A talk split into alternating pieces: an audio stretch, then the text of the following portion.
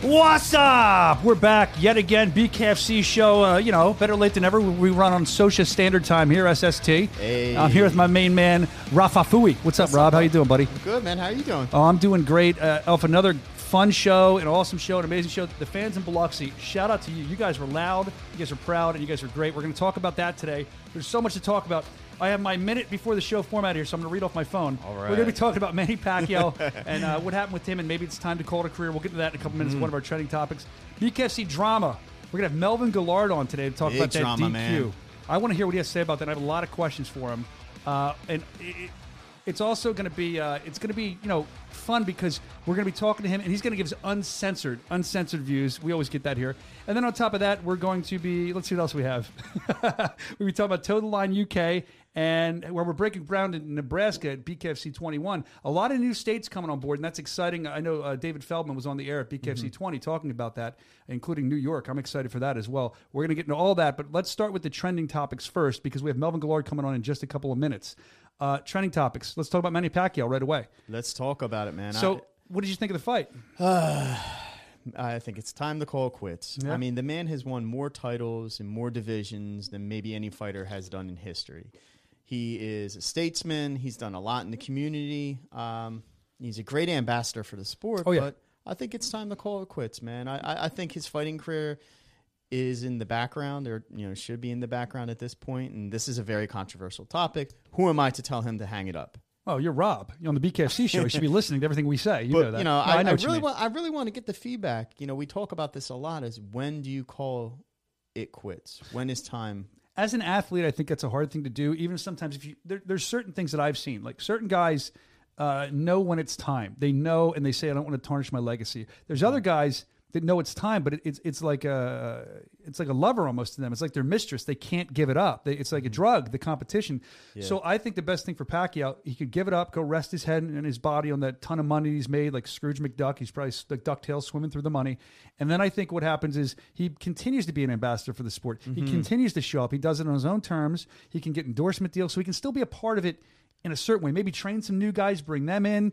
There's still a spot for Manny Pacquiao. There's always going to be.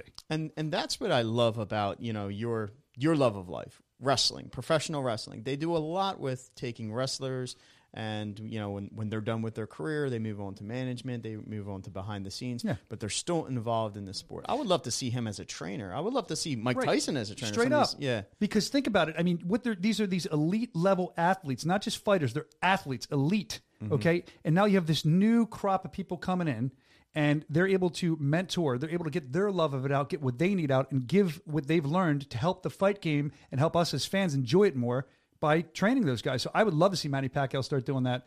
Do you think Triller's going to sign him up when he retires? If he retires for a fight, I guarantee he'll go for him. For their in like 2 years commentating crew? Something. No, to fight. He'll do it in like 2 years against like whoever the big influencer is at the time. I know. Maybe it'll be against Big Ben. I know he's in the chat. He's kind of an influencer. Hi, Big Ben. How are you? What do you guys think in the chat? I don't mean to cut you off, Rob. What do you guys think in the chat?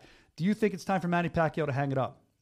Let us know. We'd love to know. Yeah, I'd love to know, man. We can have this conversation, and it's pretty hot. So it is pretty hot.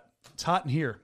Listen, we have a lot of other stuff coming up. If you're just tuning in, we have Melvin Guillard coming on to talk about the controversial DQ decision that just happened at BKFC 20. A lot of stuff that we have to ask him. Let's talk about that really fast. You were live. Yeah. I was not live at this event, but I was watching it on, you know, I was streaming it.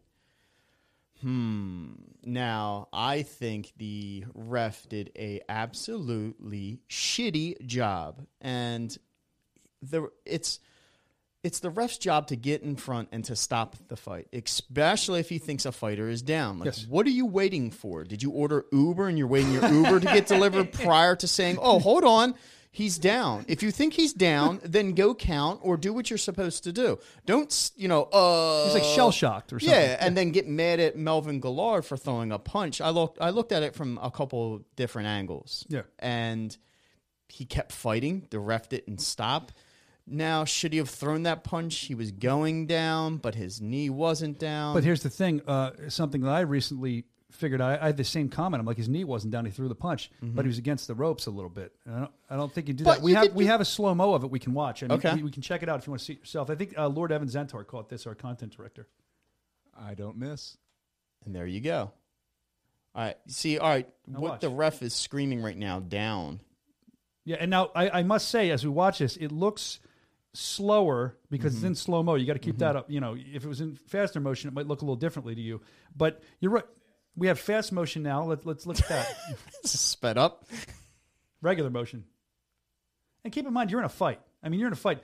If I'm a professional fighter or any kind of fight, I'm not going to stop fighting and risk losing in any way. Who knows what could happen until the ref steps in between. Yeah, I'm sorry. Can we watch it in slow motion one more time, please? Just so the five times real speed. This is like slowed down five times.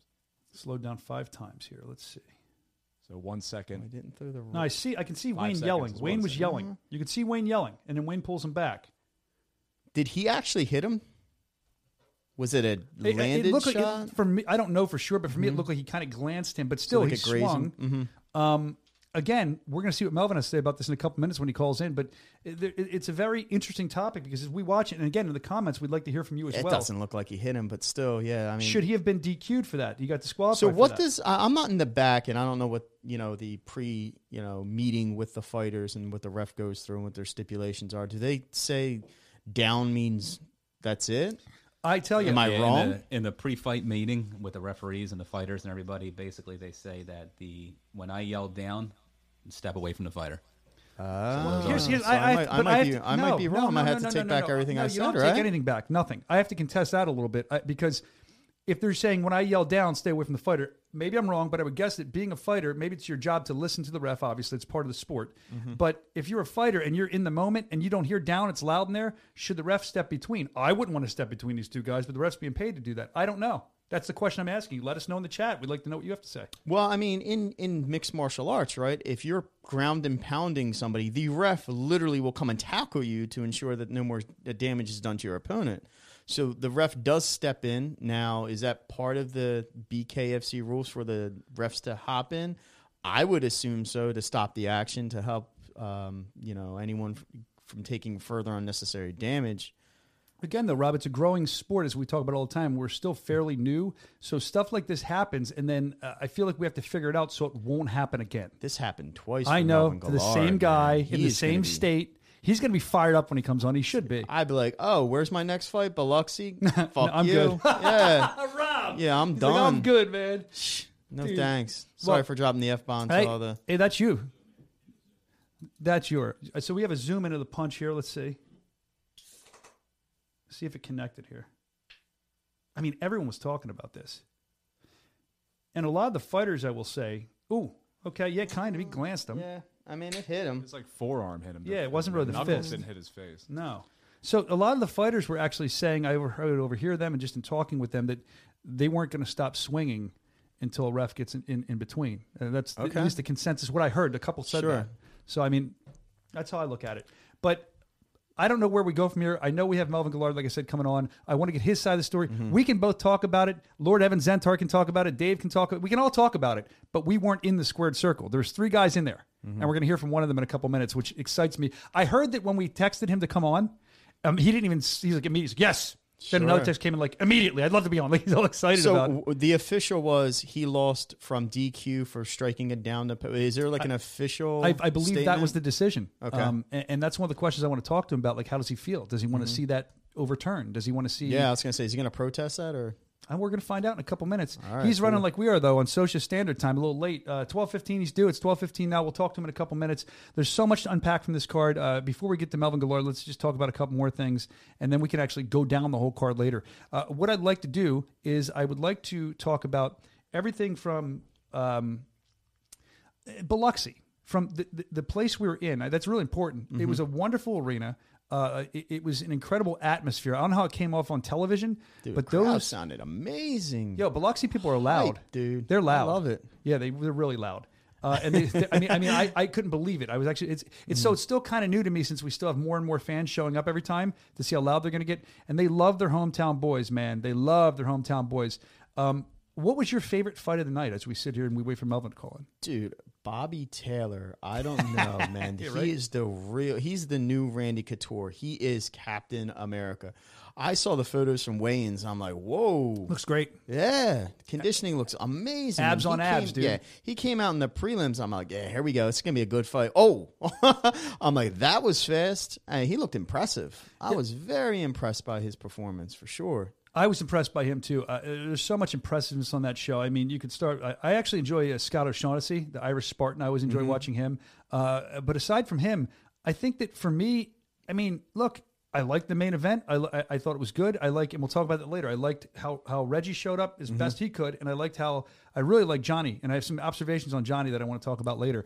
And I also really enjoyed, well, Quentin Henry's always fun to watch versus Jay Fish, but I really enjoyed the debut of Alan Belcher. I feel like he's found his lane here. And you know, Tony Lopez, we said it. He's a tough customer. Man. He should be tough customer, Tony Lopez. This guy doesn't mess around. He doesn't, and his record doesn't truly reflect his skill set. He's just tough. He's a losing record, but Chris Lytle said it best. He's a slow starter, and he knows he's a slow starter. Yeah, he admitted that. He started moving in the fourth and fifth, and I'm like, whoa, Alan better put him away or come up with another game plan because Tony is finding his traction, man. And but Tony, like we said, he's tough. He can take shots. He can give shots. I mean, it's just watching him. He's like the Terminator. I think he can knock that guy out. I wonder if anyone... I have to look at his record to see. I don't think anybody in BKFC ever knocked him out, right? I'm not sure. You know, he's got a record that I think he has over 70 some odd, fights in his career.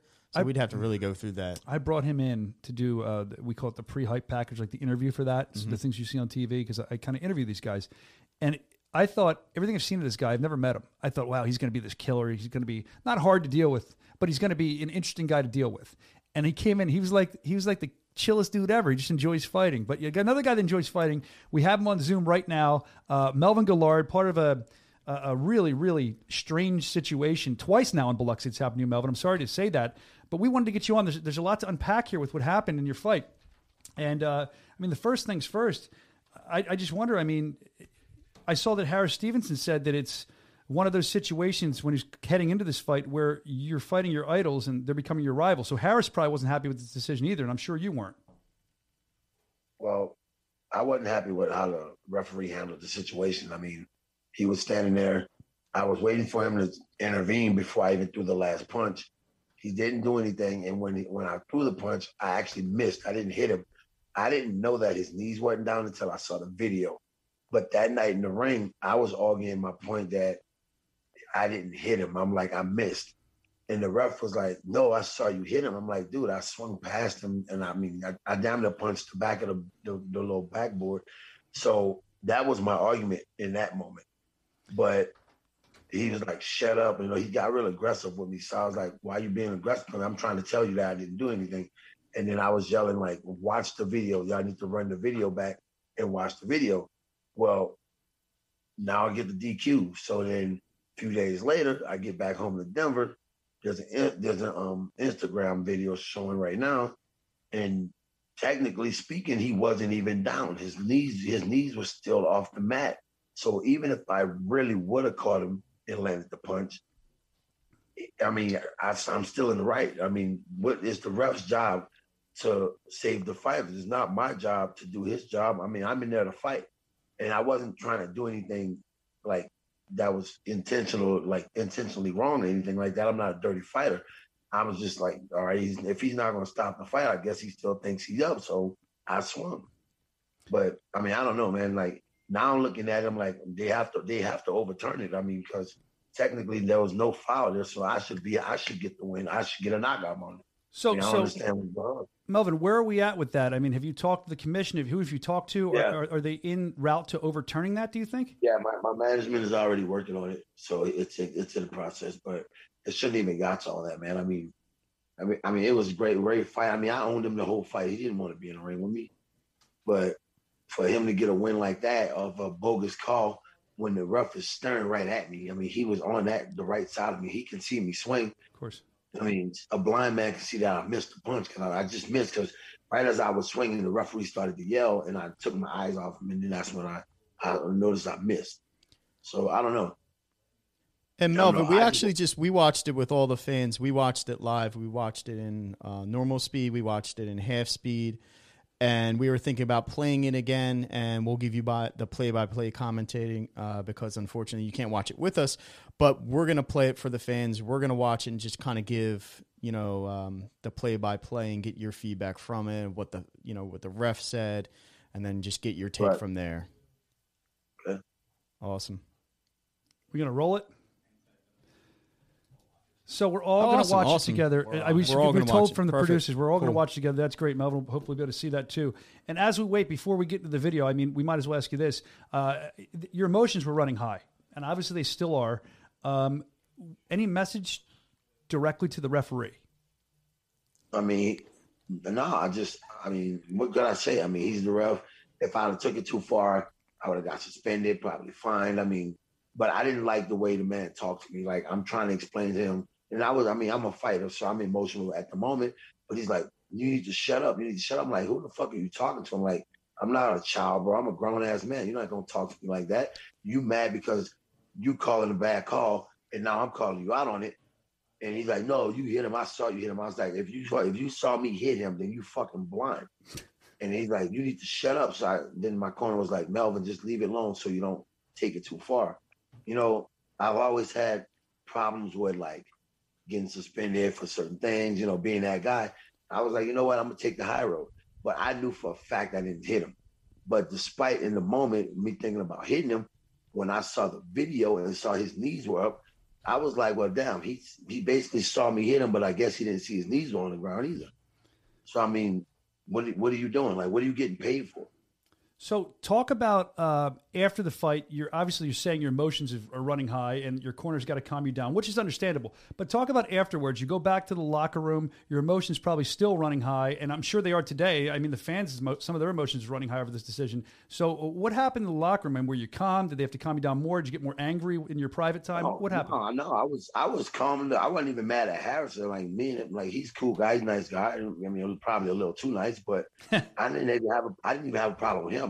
My problem's with the ref, but I was just pissed. I'm like, dude, this is two fights in a row that I'm getting screwed. Like, technically, it's like the same thing, but in reverse. When I fought O'Shaughnessy, he was swinging on me, but I wasn't even hurt. But I sat down on purpose so I wouldn't get hurt. And then the fight got waved off. My thing is, why are these refs making all these mistakes? I don't understand that. I mean, and then how do you make mistakes like this back to back against me? Like, I mean, I don't know if it's on purpose, like I'm an accident. I don't know. I don't know what to think. They have you so flustered here with these two decisions that you didn't like. You're already saying, well, what happens if they don't like me? I don't think that's the case. I think it was very unlucky, unfortunately for you, that twice this has happened to you. And I'm very sorry it has. The fans I've been fighting for a long time, way before UFC. Yeah. I fought a lot of fights in Biloxi. At the Boulevage, you know, I fought all over Mississippi. Man, look, Mississippi referees have always had problems making bad calls. This didn't just start overnight or recently because of the bare knuckle fight. They've been like this for years, and they always been known to have shitty referees. But why is that? I mean, you're a fighter. You've been through it. Why do you think that is? Mississippi. I don't know. It's just Mississippi. It's not like this is something that just happened once or twice. It's been going on for years, man. And okay. Melvin, the refs talk to you guys, all the fighters, before you guys actually step into the ring. What did they say beforehand? Did he say anything? If I yell down, you're supposed to walk away? No, you know what's what else they didn't do? When I think about it, they didn't come in the locker room because I didn't even know which ref I was going to have reffing me. Wow. And they didn't come in the locker room and talk to me, like say, hey, when you're in there, this is what I'm looking for. This is not what I'm looking for. This is what I expect. If I see you in trouble, you know, like Herb Dean would do if I was in the UFC. Mm-hmm. Those guys would come in there and tell us what they expect. Those referees didn't do that, not this time or the last time. Hmm. So I think we have the footage. That's something that's not normal. I mean, I've been fighting 23 years. I've always had referees come in the locker room, and I guess that ref, because they'll introduce themselves and say, hey, I'm refereeing your fight tonight. This is what I expect. You know, because every ref is different. So, you know, when you come in and then, you know, they come and talk to you, that's your chance to tell them, hey, well, what if I do this? What if I do that? Because you want to know how that ref thinks about it. Of course. They have different mindsets. Right? So that didn't happen. Yes. That didn't happen to none of my fights in Mississippi, these past two fights. They never came and talked to me, not one time. I didn't even, like I said, it was only two refs. I didn't even know which ref was going to ref my fight. Well, so this is all good to know as we investigate and BKFC investigates the situation. Thank you for that, because I didn't know that. It shouldn't even be an investigation, man. Look, it's plain. It's like a blind person can see. Everybody see it. The whole world see it. That it wasn't an illegal hit. Like, technically, if I would have hit him, he's still up off the mat. Now, speaking, so Melvin, not to cut you off. Speaking of that, we have it now, so we're all going to be able to watch it live together. All right. Now, it's in slow motion, so we can really get a good look. That's the knockout right there. He's out right there. Boom. And the knee's not down, but no, you do see the ref. You do see the ref point to the ground. Again, I'm not sure what that means. And then you see me miss the punch. Look. Yeah, it looked like your forearm hit him. Barely, man. They didn't even graze him, man. I'm telling you, like, I hit the back of that thing that looked like a Raiders sign. One more time. That knocked him out. Now the ref right there should have jumped in. You can see his face there. Okay, and then I missed the punch. See, I punched past him. Now, did you? Is punch this where you him? Got? I'm sorry. Go ahead, Brian. Is this where you got into it with the ref on the issue? Was he screaming at you there? Is that when you guys? The first thing he yelled was, "That's illegal! That's illegal! That's a DQ! That's a DQ!" I'm like, DQ? I didn't even touch him. I said, I didn't even punch him. He started yelling DQ right after I threw that punch.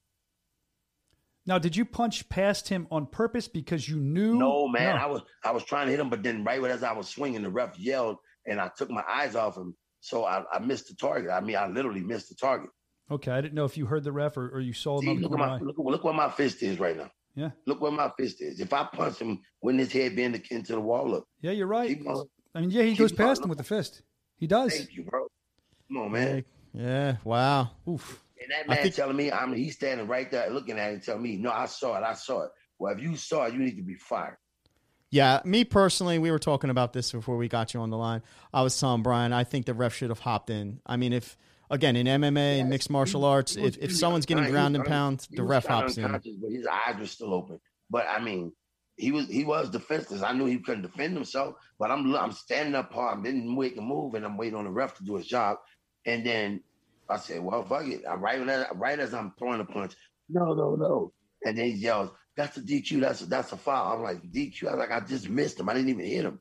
So I was arguing about him blaming me for hitting him because I thought he was down. I did, but I missed. So I was like, damn, I got lucky. But when I watched the video and noticed his knees wasn't down, man, I wish I would have hit him now because then if they still had to overturn it because he's not down. He's not down yet. So we talked about your opponent and if you spoke with him at all, what happened in the locker room. After you left the squared circle, did you see Wayne anywhere? Did you get to speak with him, or they just kept you away from him?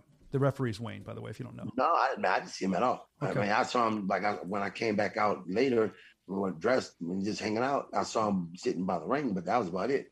I mean, what can I say? It was nothing I can do at that time. No, I know, but it's just frustrating. I'd imagine for you, it's frustrating for sometimes the fans that watch that kind of thing. I know Rob has one more before we get out of here. Harris Stevenson is an amazing fighter, but Melvin Guillard, you looked on top of your game. You looked very crisp. Great, man. That was my last fight at 85. I'm going, like, I took 2 years off from cutting weight. That was the whole point of doing all this. And I'm fighting at 85. And I didn't mind it with bare knuckle, but I wouldn't do it with MMA. So, like I said that night, I had fun at 85, but now I'm about to start going to 75. I want to try to win the title at 75, and then hopefully in the near future, start cutting back to 65. That's about as low as I'll go. Because I want to be able to have fun and enjoy, you know, what I do. That's the only reason I stepped away from MMA. The weight cuts were getting too hard, and it was just impossible. Like, it'd probably be impossible for me to make 75. I mean, 55. I just don't want to cut that much weight. Like, sure. What's your ideal weight class? That was going to be my next question. Is what is your future? Well, do you plan on coming back to BKFC? BKFC, and then my next fight will be at 75. And maybe the next couple, and then I'm going to start working my way to 65. That's where I want to go now. All right. Well, whatever weight class you're in, we're looking forward to seeing you compete. We love watching you compete. Sorry about these last two times. It's the fight game. It's very unpredictable. But we're looking forward to seeing what you do next. And we know you're going to come back, hopefully with a big win and look very impressive. Well, hopefully I'll come back real soon, man. I'm trying to get a quick turnaround fight because, as everybody knows, I do a lot better when I'm staying busy. I don't want to take 3-4 months off. I want to try to fight within the next month. I got out of this fight healthy. My hands are not hurt. So I'm ready to go. See, this is where, when we let him go here, this is where I'm opposite from him. I'd rather just take a nap after about half an hour of the show. I'm ready for a nap. This guy wants to keep going. That's why you're a warrior. That's why we're glad to have you on today. Thank you for taking the time to come on and set it straight, my man. All right, thanks, guys. You guys be good. Thanks, Melvin. There goes the legendary Melvin Guillard. That I actually learned a lot from him. That was interesting to hear his take on it. Yeah, I want to see him back soon too, man. He looked great. I was really watching him fight, and I was really analyzing. I mean, man, his feints look great. You know, he's baiting him good. He's going to catch him with the right, and man, his game plan was solid. I can't wait to see him back. And it's, dude, when I saw that, I'm like, please don't DQ him. And Chris Lytle's talking about it. I'm like, yeah, man, they're gonna take it away from him. I'll say that our commentary team, when stuff like this goes on, I really enjoy them. Chris Lytle, Sean Wheelock, and it's nice because Chris has been in there before, and he really adds some insight to what's going on. And he does. Absolutely. He shares his feelings. No matter if they're, he doesn't care. He says what he thinks, and he always adds insight. So I enjoy working with them, but I enjoy listening to them as well. We have a lot more coming up today. We have Josh Burns coming on, who's going to be fighting Sam Shoemaker, and they've been going at it. Yeah, war of words as well. What's going on? If you like memes, Josh Burns has been putting out all these memes about Sam Shoemaker. We're going to talk about that. And just about his fight, and just see what's going on there. Apparently, there's a dislike. Some bad blood boiling between them two. I don't know if it's on one side or the other side or it's both. But there's something that we saw that I'll put up when Josh calls in about. Josh was saying he wanted the fight, and Sam was saying, like, I'm not going to fight a guy that lost to someone who's like ranked 15 in the heavyweight division. So I think that upset Josh, but I don't want to speak for him. We're going to find that out in a couple minutes when he comes on. But we're going to take a break here in a second. When we come back, we're going to recap fight week and recap the things that happened, not only in the ring, but surrounding areas, stuff, some behind-the-scenes footage for you as well. I believe they have that queued up. And we'll get to all that in just a couple of minutes, actually, right after this. Oh, Jesus! Oh!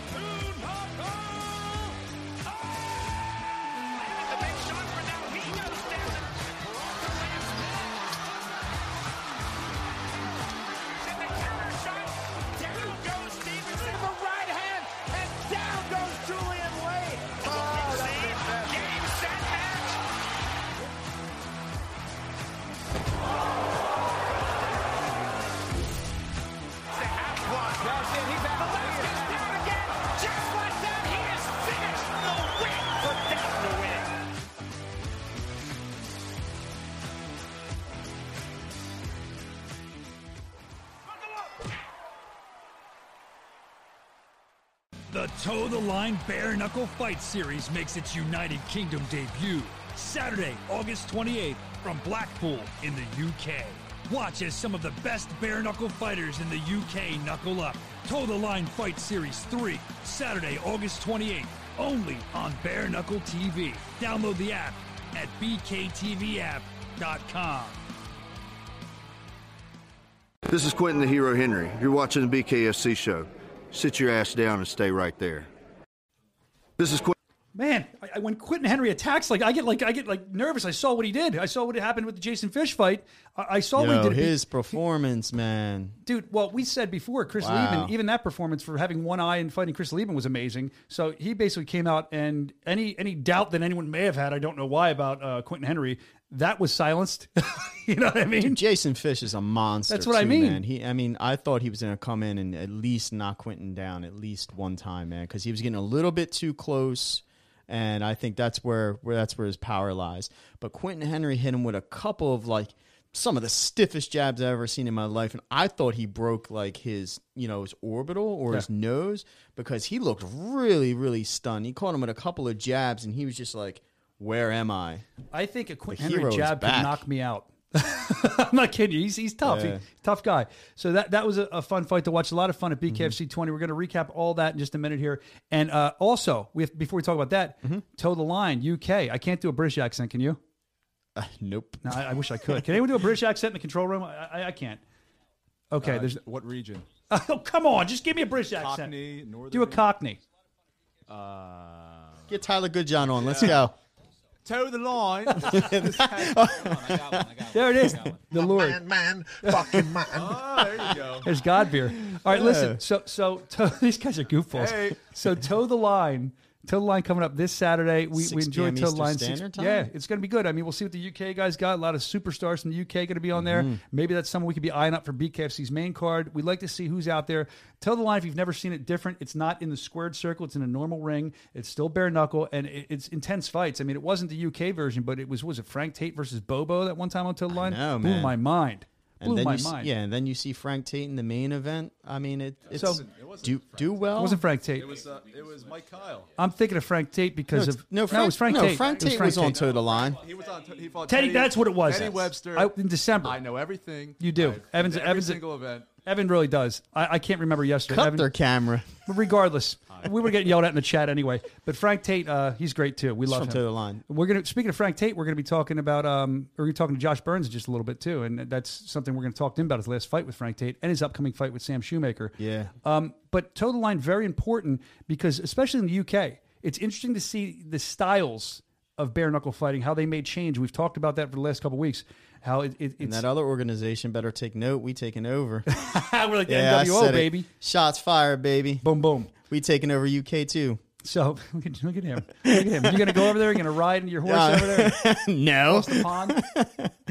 They're like, what was you saying over there, mate? You was talking that smack. There's that British accent. I'm glad you didn't do it earlier. I know it's terrible. But it'll be good. Toe the Line UK, BKFC app, BKFC.com. Grab it. What's it? $4.99 a month. $4.99. Look at all these events. And as you saw in the last show, we're actually extending the events more. We're having more events now. We're doing BKFC different events as well. Sometimes twice a month. Fight nights, we're calling them. It's going to be awesome. If you haven't tuned in yet, you can see it up there. BKFC, of course, Toe the Line 3. We just spoke about that. We got BKFC 21, Omaha. Excited for that. All these events. Game Bread Fight Club 2, Fighting Championship 2, I should say. That's back in Biloxi for that. BKFC Fight Night, October 9th. In Montana, Billings. I'm excited to go to Billings, Montana. Man, this is a jam-packed card right here. And then you got Chad Mendez debut on the 22nd of October in Chandler, Arizona. And then BKFC's New York debut, baby. It's in our backyard, man. It's not too far from here. Take my top hat off. Yeah, man. Do some rock hat kicking. It'll be exciting. We're very excited about that. But all that in the news. $4.99. That's the news. That's the big news. Just for all that. But that's awesome. What is that? 4 new territories overseas: Arizona, Omaha, Nebraska, New York. That's awesome. All right, we should say this now. Hit the like button, even though our singing's terrible. Don't hit the dislike button for the singing, because the like button will help us all, including you as fans. If you don't hit that like button, we'll keep singing. We'll sing all day, every day. Be a concert. The Rat Pack here. So let's talk about the tryouts that are coming up before we get into BKFC, the recap. The tryouts, we always say how important they are. Tryouts coming up in Florida. Kid Gotti, big fan of him, undefeated. Second youngest fighter now, or youngest fighter. No, he's the youngest in BKFC. Is he still? Okay. I believe so. I think Zion's the youngest. Isn't Zion 21? Yeah, and isn't Jared 20? Jared's like 24. You sure? I thought he debuted at like 19. Maybe I'm off. I'm pretty sure Jared's like 23 or 24. Well, regardless. I think Zion. The youngest... Most accomplished undefeated fighter in the roster. There we go. I like that's better. Well, one of the youngest guys in the roster, big fan of Kid Gotti, and just watching his fights. I mean, who knows what's in store for him? We need to get him on the show. We should.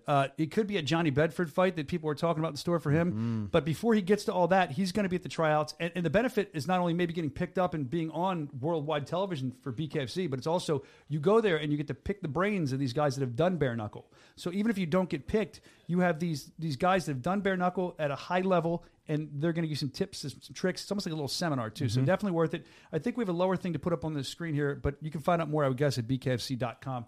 No, we don't have it. All right.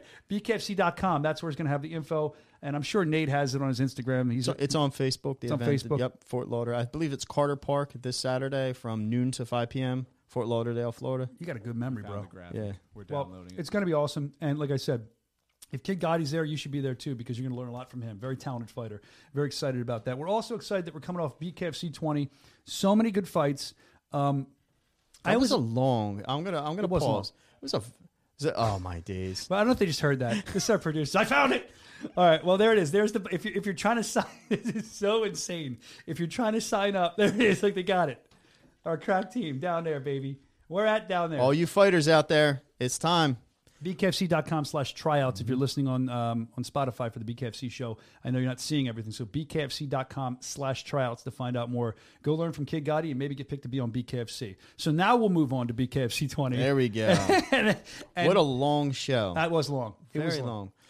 It was long, but the prelims, like I want more prelims, and I know the fans want more prelims. So I am going to champion with the fans to ask for more free prelims. Let's all say it together. More free prelims. Maybe if we can get some comments, we can talk to Nate, talk to Dave Feldman, get some more free content for you guys out there. Yeah, the prelims, I mean, they're always a good way to wet the palate, you know, get people ready, to moisten the palate, if you will. People hate that word, moist. You ever notice that? In the comments, do you hate the word moist? Women hate that word, but moisten the palate. You know, get you ready for it. They do. It's true. Get you ready for what you're about to see. And that's kind of the tease before the main show. So, yeah, that would be good to have another fight, and I wouldn't mind that. But when we get into the actual show, I mean, how do you want to do this? I know what I want to do. Evan Zentor, I did this last time, and I enjoyed it. The Lord himself, our mighty content director. He's probably going to show his arms off at some point here, but he has this bird's eye view of what's going on during the fights. He's up there, he's filming. He sees stuff we don't see sometimes. So, Evan, I always like to bow to you and go to you and ask you anything maybe the fans didn't see on the broadcast or something that caught your eye or even just a highlight of the night for you. Is this where I talk about Chalbeck? I don't know. Talk about whatever you want. Well, I think Chalbeck won that fight. And I went through all my footage, and I watched it back in slow motion. And you can see he didn't take a lot of damage, and he did a bunch of damage to his opponent, Adam Pellerano. Roll it. So here's my look. Here's my view. Evan's take. The night. You know, he's land. Actually, I'll just let you watch it. No, I'd like to hear you commentate it. He says more ums than I do. I mean, this is great. This is great footage, Evan. They don't pay me to talk. It's good. Do we have an official, strike count from? I don't remember what it was. Did they show it? Because I was backstage. They took a picture together post fight, and nothing. Not to take anything away from Adam Pellerano. That was a great fight. But there was barely any damage done. It looked like to John. Do we have that photo? Do you have the photo? I sent it to you. I don't know if we have, but we can. Well, that's the theme of today's show: the good, the bad, the ugly. Yeah, I mean, it all depends. Bad call, huh? We're not the judges, we're not the refs, but we are the fans, and we watch closely as well as do you. So we can comment on these things. And Evan, I appreciate that comment. Thank you so much for coming on.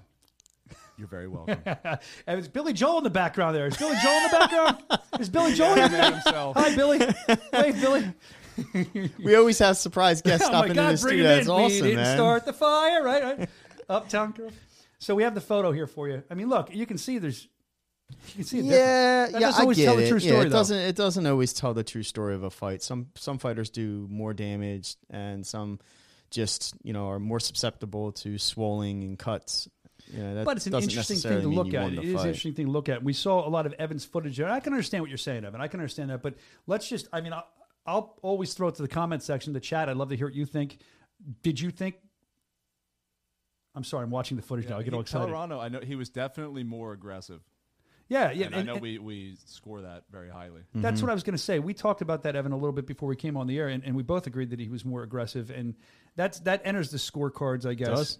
I guess sure so. Does. So, I mean, I don't know. It's a fight I wouldn't mind seeing again one day. Well, this is what? Is this Chalbeck's first professional loss of his career? Maybe. Is that correct? He has his stats on his Instagram. Hold on, I'll tell you right now. Evan, on top of it. Footage, looking up Instagram. We don't pay you to go on Instagram. We appreciate that about you, though, Evan. Yeah, okay. Evan's in the way by me today. Pro boxing, 9-0. Pro MMA, 4-0. BKFC, now 1-1. There you go, like I said. Well, I mean, we'll see what happens. Like I said, I think a lot of people feel a lot of things about that fight, but it was an enjoyable fight to watch, I'll tell you that much. It was. Speaking about enjoyable, man. Uh-oh, here we go. Bobo O'Bannon, man. Louis Rumsey, right? Louis Rumsey is a soldier, man. I thought he was going down a few times. And let me piggyback off that, because I was riding I usually have a private limousine back to the airport from BKFC, but this time we let Louis Rumsey, I jumped in his limo, and I was talking to him and his trainer, his coach a little bit, and we agreed on something that I talked about with John Nutt, and I talked about with you as well. I believe that this loss for Louis, now Louis didn't say this, I'm saying this, I believe that this loss is losing up.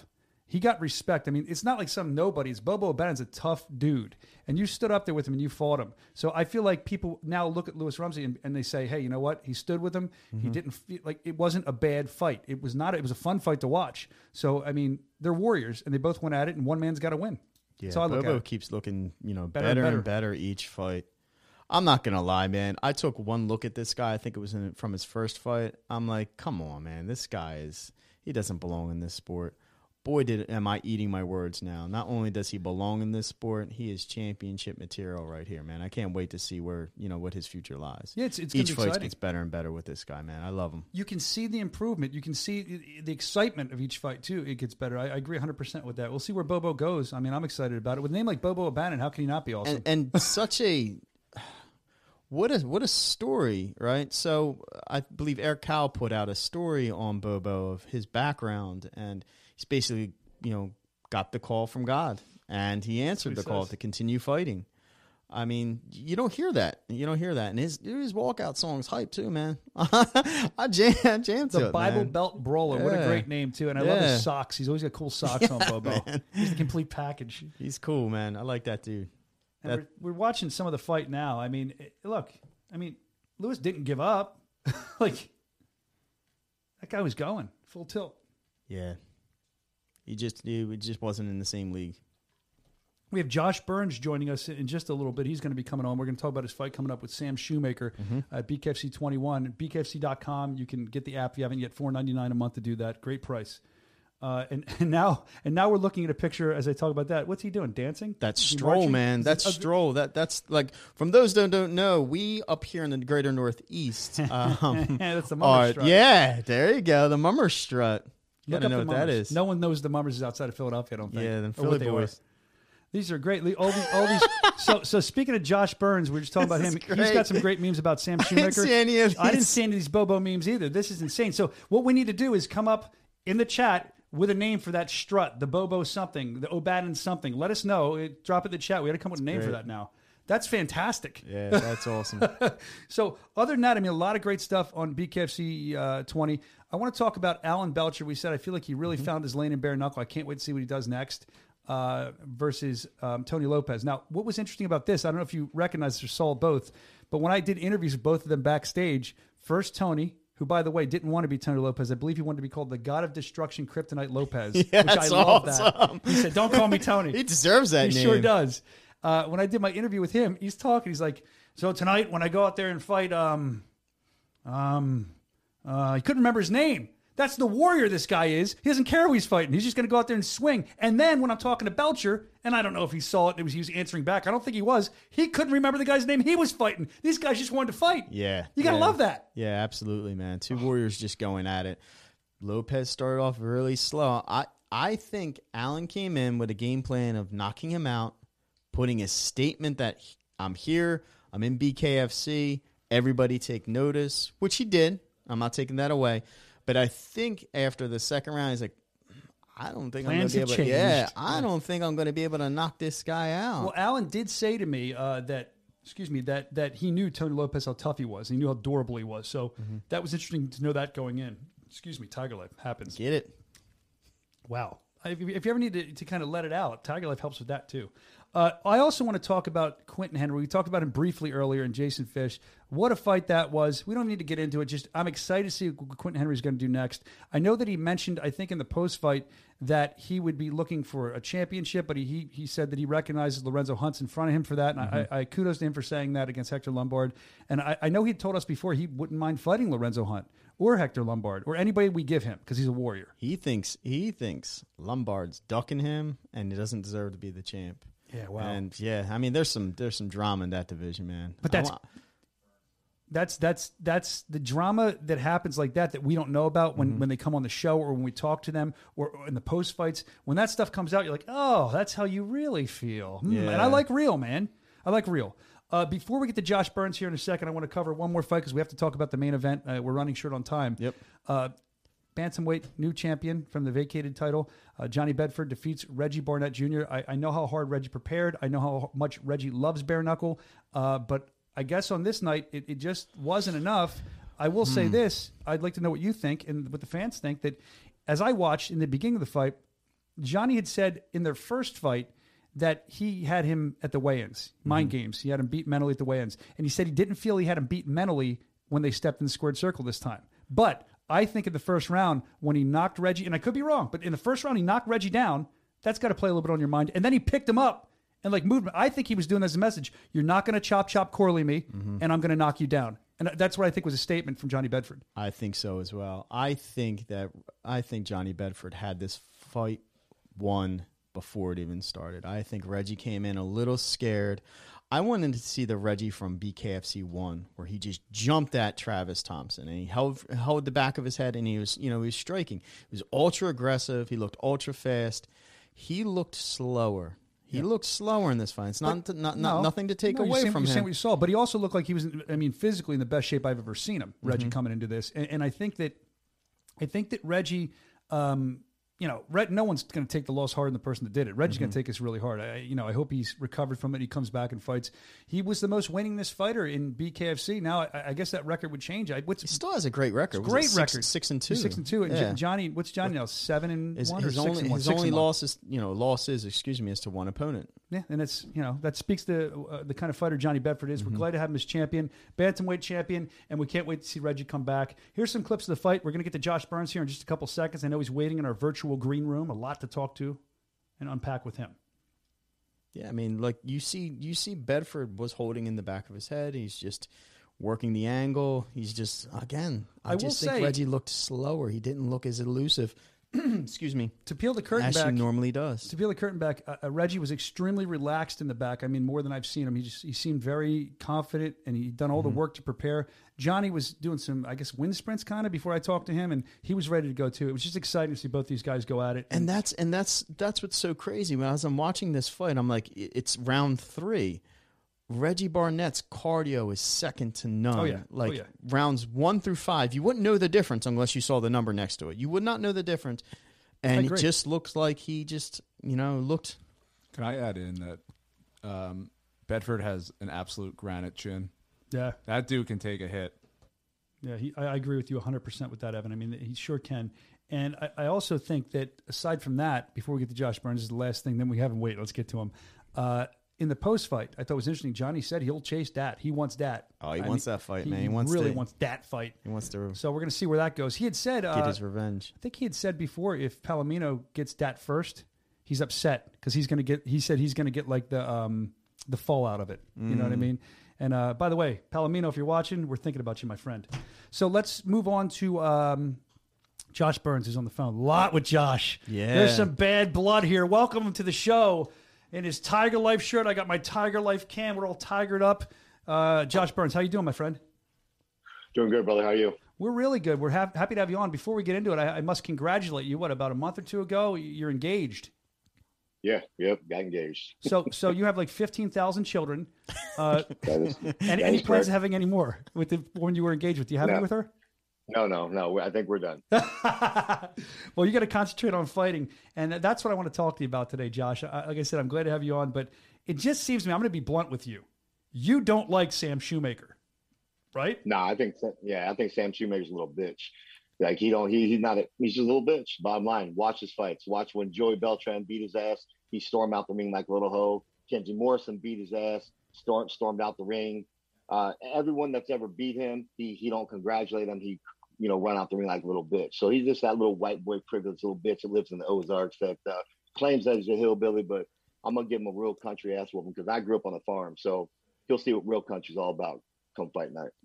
Yeah, I mean, we're looking forward to seeing it. I don't think, from what I can see, I don't think Sam likes you too much either. I mean, I don't know if that's because you fired shots at him or you guys just don't get along. I've never seen your interactions. Usually I can kind of eavesdrop backstage or in the locker rooms and see what's going on. I haven't really seen much interaction with you guys. I do know that I saw Rob recently, and we're going to get into your memes in a minute. Don't you worry about that. They're very creative, Josh. So I saw something that you had said, something Sam had said. Let's put up first what you had said. There's a long quote, and the people at home can read that themselves. We'll throw that up first, and then we'll show what Sam said back to you. Now, this was on Instagram. I'm going to go quick with this because there's people listening that can't see what it says. But basically, you were saying Don't just look at our beautiful faces. Hit the like button if you want to see the damn thing finally go down, meaning you and Sam Shoemaker. And there's no hiding there's no hiding the fact, old country, Sam Shoemaker, and I really don't see eye to eye, and both would like to prove that we can put the other to sleep. I have 100% KO ratio with win KO, 100% win ratio with the KOs, and I'd like to keep it that way. So what do you guys say? Do you want to see that fight? And I guess the fans responded. They seem to want to see that fight. But I guess Sam must have answered you back when you put that up. And we have that, too, what Sam said. And this is interesting because I don't know Sam to speak out like this. So I would guess he probably doesn't like you. And again, if you're watching on YouTube, you can read it. But I'll try to read it without my cheaters on. He said, I'll be fighting to climb back up the ladder, not to take a step backwards by fighting a guy who just not only lost, but got KO'd by someone who isn't even in the top 15. Then there's some clown emojis, which I like clowns. No disrespect to Tate, but he proved to be a tough guy, and he moved up the ladder. But Burns, nah, you can't expect me to fight someone like me. You can't expect to fight someone like me. I obviously can't read today, sorry. Ranked in the top 5, who just barely lost the decision to the champ after your last KO loss. Keep winning, Big Mouth, because I definitely want to shut you up when you get back into the championship run. So you guys have already had some words. How you weren't responding to that I saw online. How do you respond to what Shoemaker said to you? No, it is what it is, man. Like at the end of the day, we've been scheduled to fight a few times, mm-hmm. and only twice have we actually signed. This is the third time that was actual physical signed contract. But there's other times that I've been called by Nate Shook. Hey, let's go 3 weeks and you fight. Fuck it, let's do it. Then I get a call back. Well, Shoemaker, he doesn't care if he loses. He doesn't want to look bad doing it. So at the end of the day, he knows what's coming. He can bullshit all he wants, but at the end of the day, truth's gonna be told that night on the 10th of September when I put my chin, my fist on his chin, and he goes to sleep. Because remember, he's been knocked down, but he's never been put out. So I'm looking to do something that's never been done. You had 2 previous, I guess, supposed contracts signed. Are you saying Sam pulled out of those 2 other fights, or what do you think happened? Do you think he was scared and? No. So the first one was not his fault nor mine. Kansas shut it down the day before weigh-ins. The second time we were supposed to fight was in Salina, I believe, Kansas. And the week of the fight, I think it was Monday, is when Nate and Dave let me know that he had pulled out because he had tested positive for COVID. And, I seen him on the show the other day where he's like, well, we all had to do a COVID test before we came to fight, which is a lie. We did the fight. We do the COVID test when we actually get there. We get there. We do it there a day before the weigh-ins. So, but he was a week prior out with his friends and family out on a hunting trip. So real professional. We're in a pandemic. You're out there fucking around shooting little possums and chickens and, not taking it serious like a fucking fighter. So, look, the guy's got holes. Fucking huge holes in his game. He's got a huge head. He comes from nowhere. He's got no competition. Every time he's fought anybody of substance, they beat him. Well, Maurice Jackson beat him. I don't know how they gave him the split decision win, but the boy, listen, we're gonna separate the men from the boys come September 10th, and trust me, I'm gonna fuck this kid up pretty bad. Wow. Okay. What Rob's like, yeah, I wasn't expecting that. The last time we spoke, everything seemed a little cordial between you two, but obviously something has happened since then. What did you see at his last performance? You're saying you see a lot of holes in his game plan. Excuse me. What did you see against Beltran that, makes you think that you can be victorious over Shoemaker? Well, simple. He's easy to hit. One, he can get hit. I mean, let's be honest. I mean, I like Joey. Joe Beltran's a good dude, but Joey, he pity powders. He ain't got power. Anyone and everyone that's ever fought him, anyone in the, in the sports industry, they know he pity powders. He's just got great conditioning. And Joey smacked him around like a little bitch. So, and then Joey's not the physically strong specimen, and Joey was physically running him around that ring. And, as far as holes in the game, you'll get to see that on the 10th, but I mean, I'll point out things that were obvious. He said that, oh, I had a close loss to Joey. No, you didn't. You lost 4 rounds to 1. You came out the first round, and I even said it on, I said on social media, I said, shit, Sam Shoemaker looked great round 1. And then all of a sudden he just took a shit and was sucking wind like he didn't belong in there. And Joey just started pushing it on him.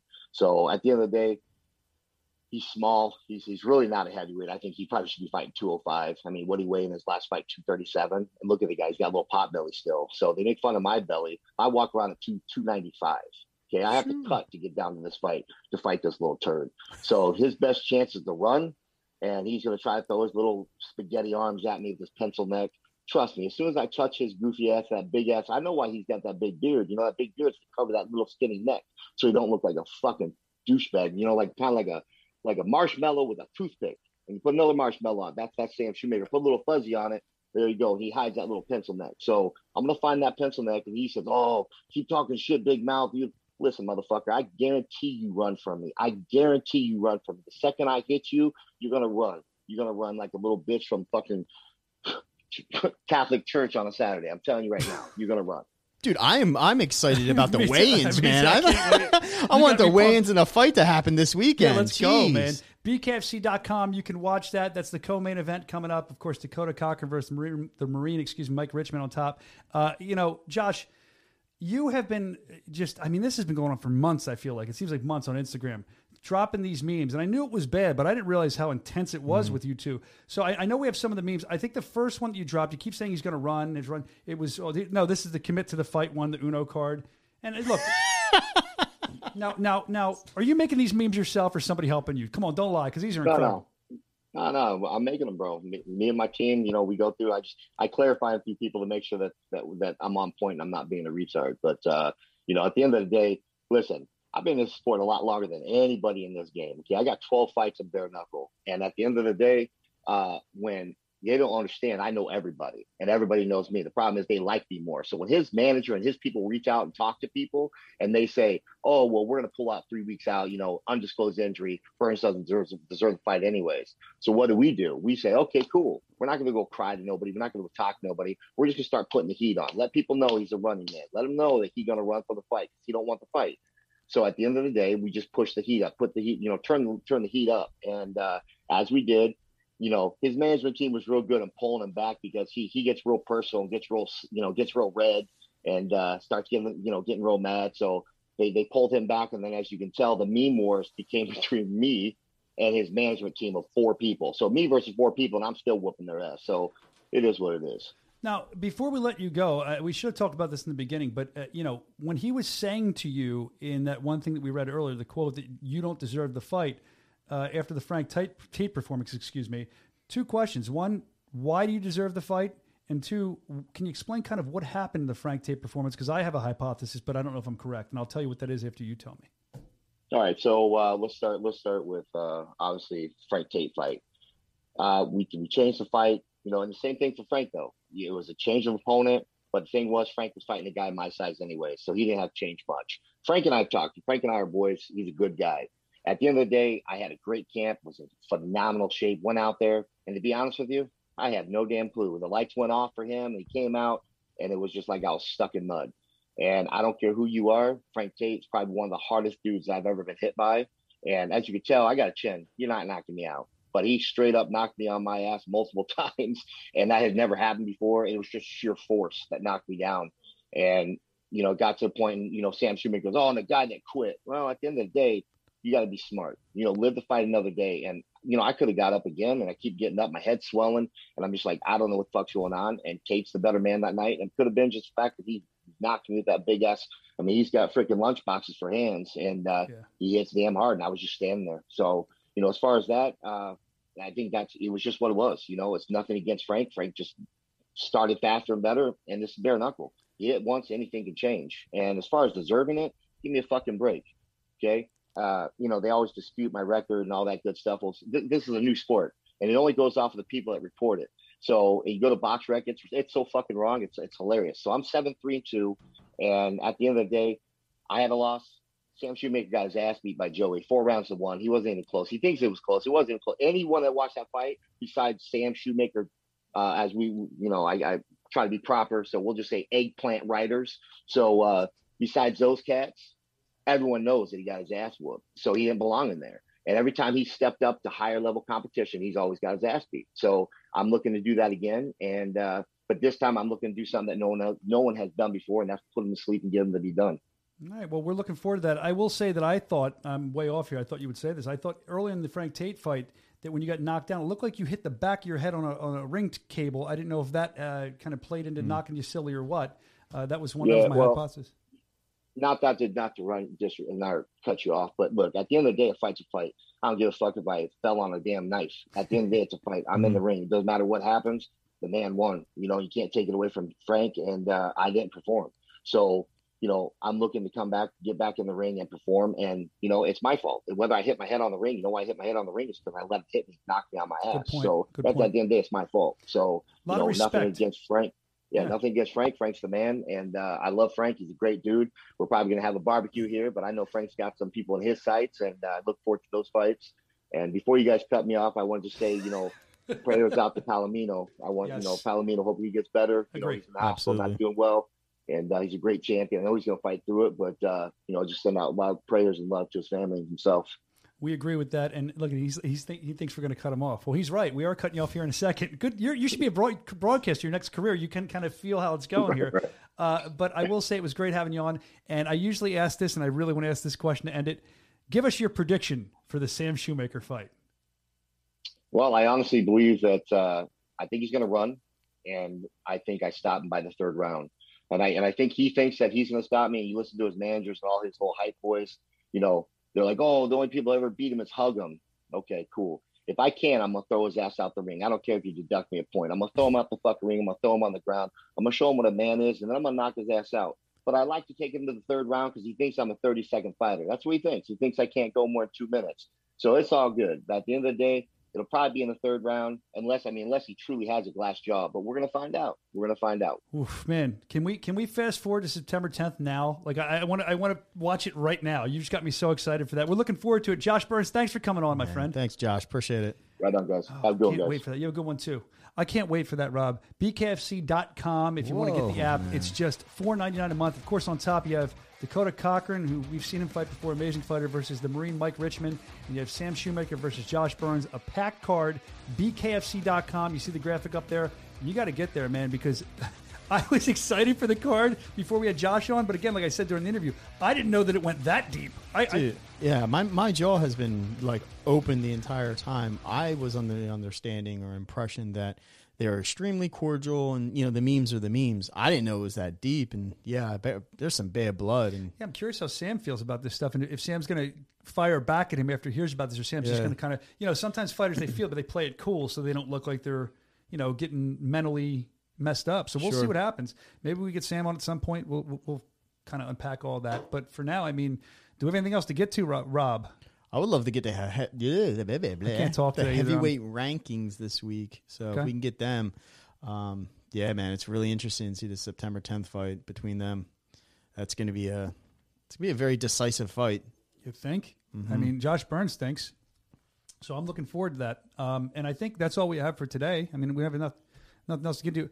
I do want to do a shout. That's horrible English. I hate saying that. I do want to give a shout out. There's a guy that came from, I think, Chattanooga. It was like a 7 or 8 hour drive as a kid. He's never been to his bare knuckle. Well, if you're going to do shout outs, man, you better run through. We've got some people to give some shout outs. Well, I shouted out Big Ben. Hold on. Yeah. Let me give this shout out. Yeah. We have a photo. Sorry. So this guy came he came from like 8 hours away. He wanted me to sign his Tiger Lift can. Big fan of the show. That's awesome. Benjamin, man. He had a top hat on. He met the BKFC girls. He met the president. I brought him down ringside, showed him around. He met Lord Evan Zentor. I met him. Dave Feldman. Met him. It was cool, awesome, man. That's awesome. Yeah, it was cool. He was a lot of fun. But an 8 hour drive, and then he sent me this wonderful message. He's talking about starting a podcast now too. We've inspired him to start a podcast. That's awesome. God bless you, my friend. I hope you find get a great your part tickets. Of what I have. Show up. If I'm there, I'll introduce you to Brian, and he'll show you around. So as many people as that comes to these events. Listen. I will take care of you, and I will dish you off to Brian. I had 10 minutes till we went live on TV. And Benjamin, shout out to you for being such a fan, traveling a long distance with your friends, awesome, and shout out to them. It was really nice to meet you guys. And Rob's joking around, I know, but we do. We really enjoy meeting the people, because you guys who watch the show and listen to the show on Spotify, they're the real hardcore fans, so we love talking to them. I love them, man. Who else did you want to shout out? You got all these shout outs, you said. Mission Accomplished. Oh, we love them. I talked to them too. Mission Accomplished. We talked to them at the hotel lobby. Knuckle Up Podcast. Yeah, we like Knuckle Up Podcast. Yeah. Evan, who was the other? Where do we get our information from? Well, I watch the Knuckle Up guys. The what's their name? Phil and all those guys. Deez Knuckles. That show. Deez Knuckles. Okay. Yeah. Before we do. Yeah, man, they get the scoop. Yeah, who do they have on the inside? I don't know. They got somebody, we got a leak in this organization. Yeah. Somebody is leaking it out, but no, those guys are great. Yeah. I was watching last night. I was catching up on Yeah. On all this stuff. And we do. We appreciate, I mean, because that's only going to help Bare Knuckles. So we appreciate all the support with the podcast. And don't think we're not watching, looking what you have to say. Thank you so much for helping be part of this. We're all part of it together. And that's what I love about the organization and how we're growing together. It's incredible. So with that, I mean, did you get all your shout outs out, Rob? I can't forget Joe Miggs, too. Yeah, Joe Miggs. Big shout out to Joe Miggs. You know, Joe Miggs was filming a movie. He's like a mobster or something. Yeah, dude. Not in real life, Joe, right? Just in the movie. He knows a guy. Yeah, he does. So thank you for all the support. We appreciate you guys. And with that, I think we're done. So thanks to the guys in the control room. Thank you to my main man, Rob. Appreciate it, man. One big shout out to my man in the comment section. Big shout out to Pfizer Johnson. Thanks, Pfizer Johnson, for tuning in. Pfizer Johnson, whoever you are, thanks for tuning in. And we cheers you with our Tiger Life. And we say, see you next week when we knuckle up. Like, comment, subscribe.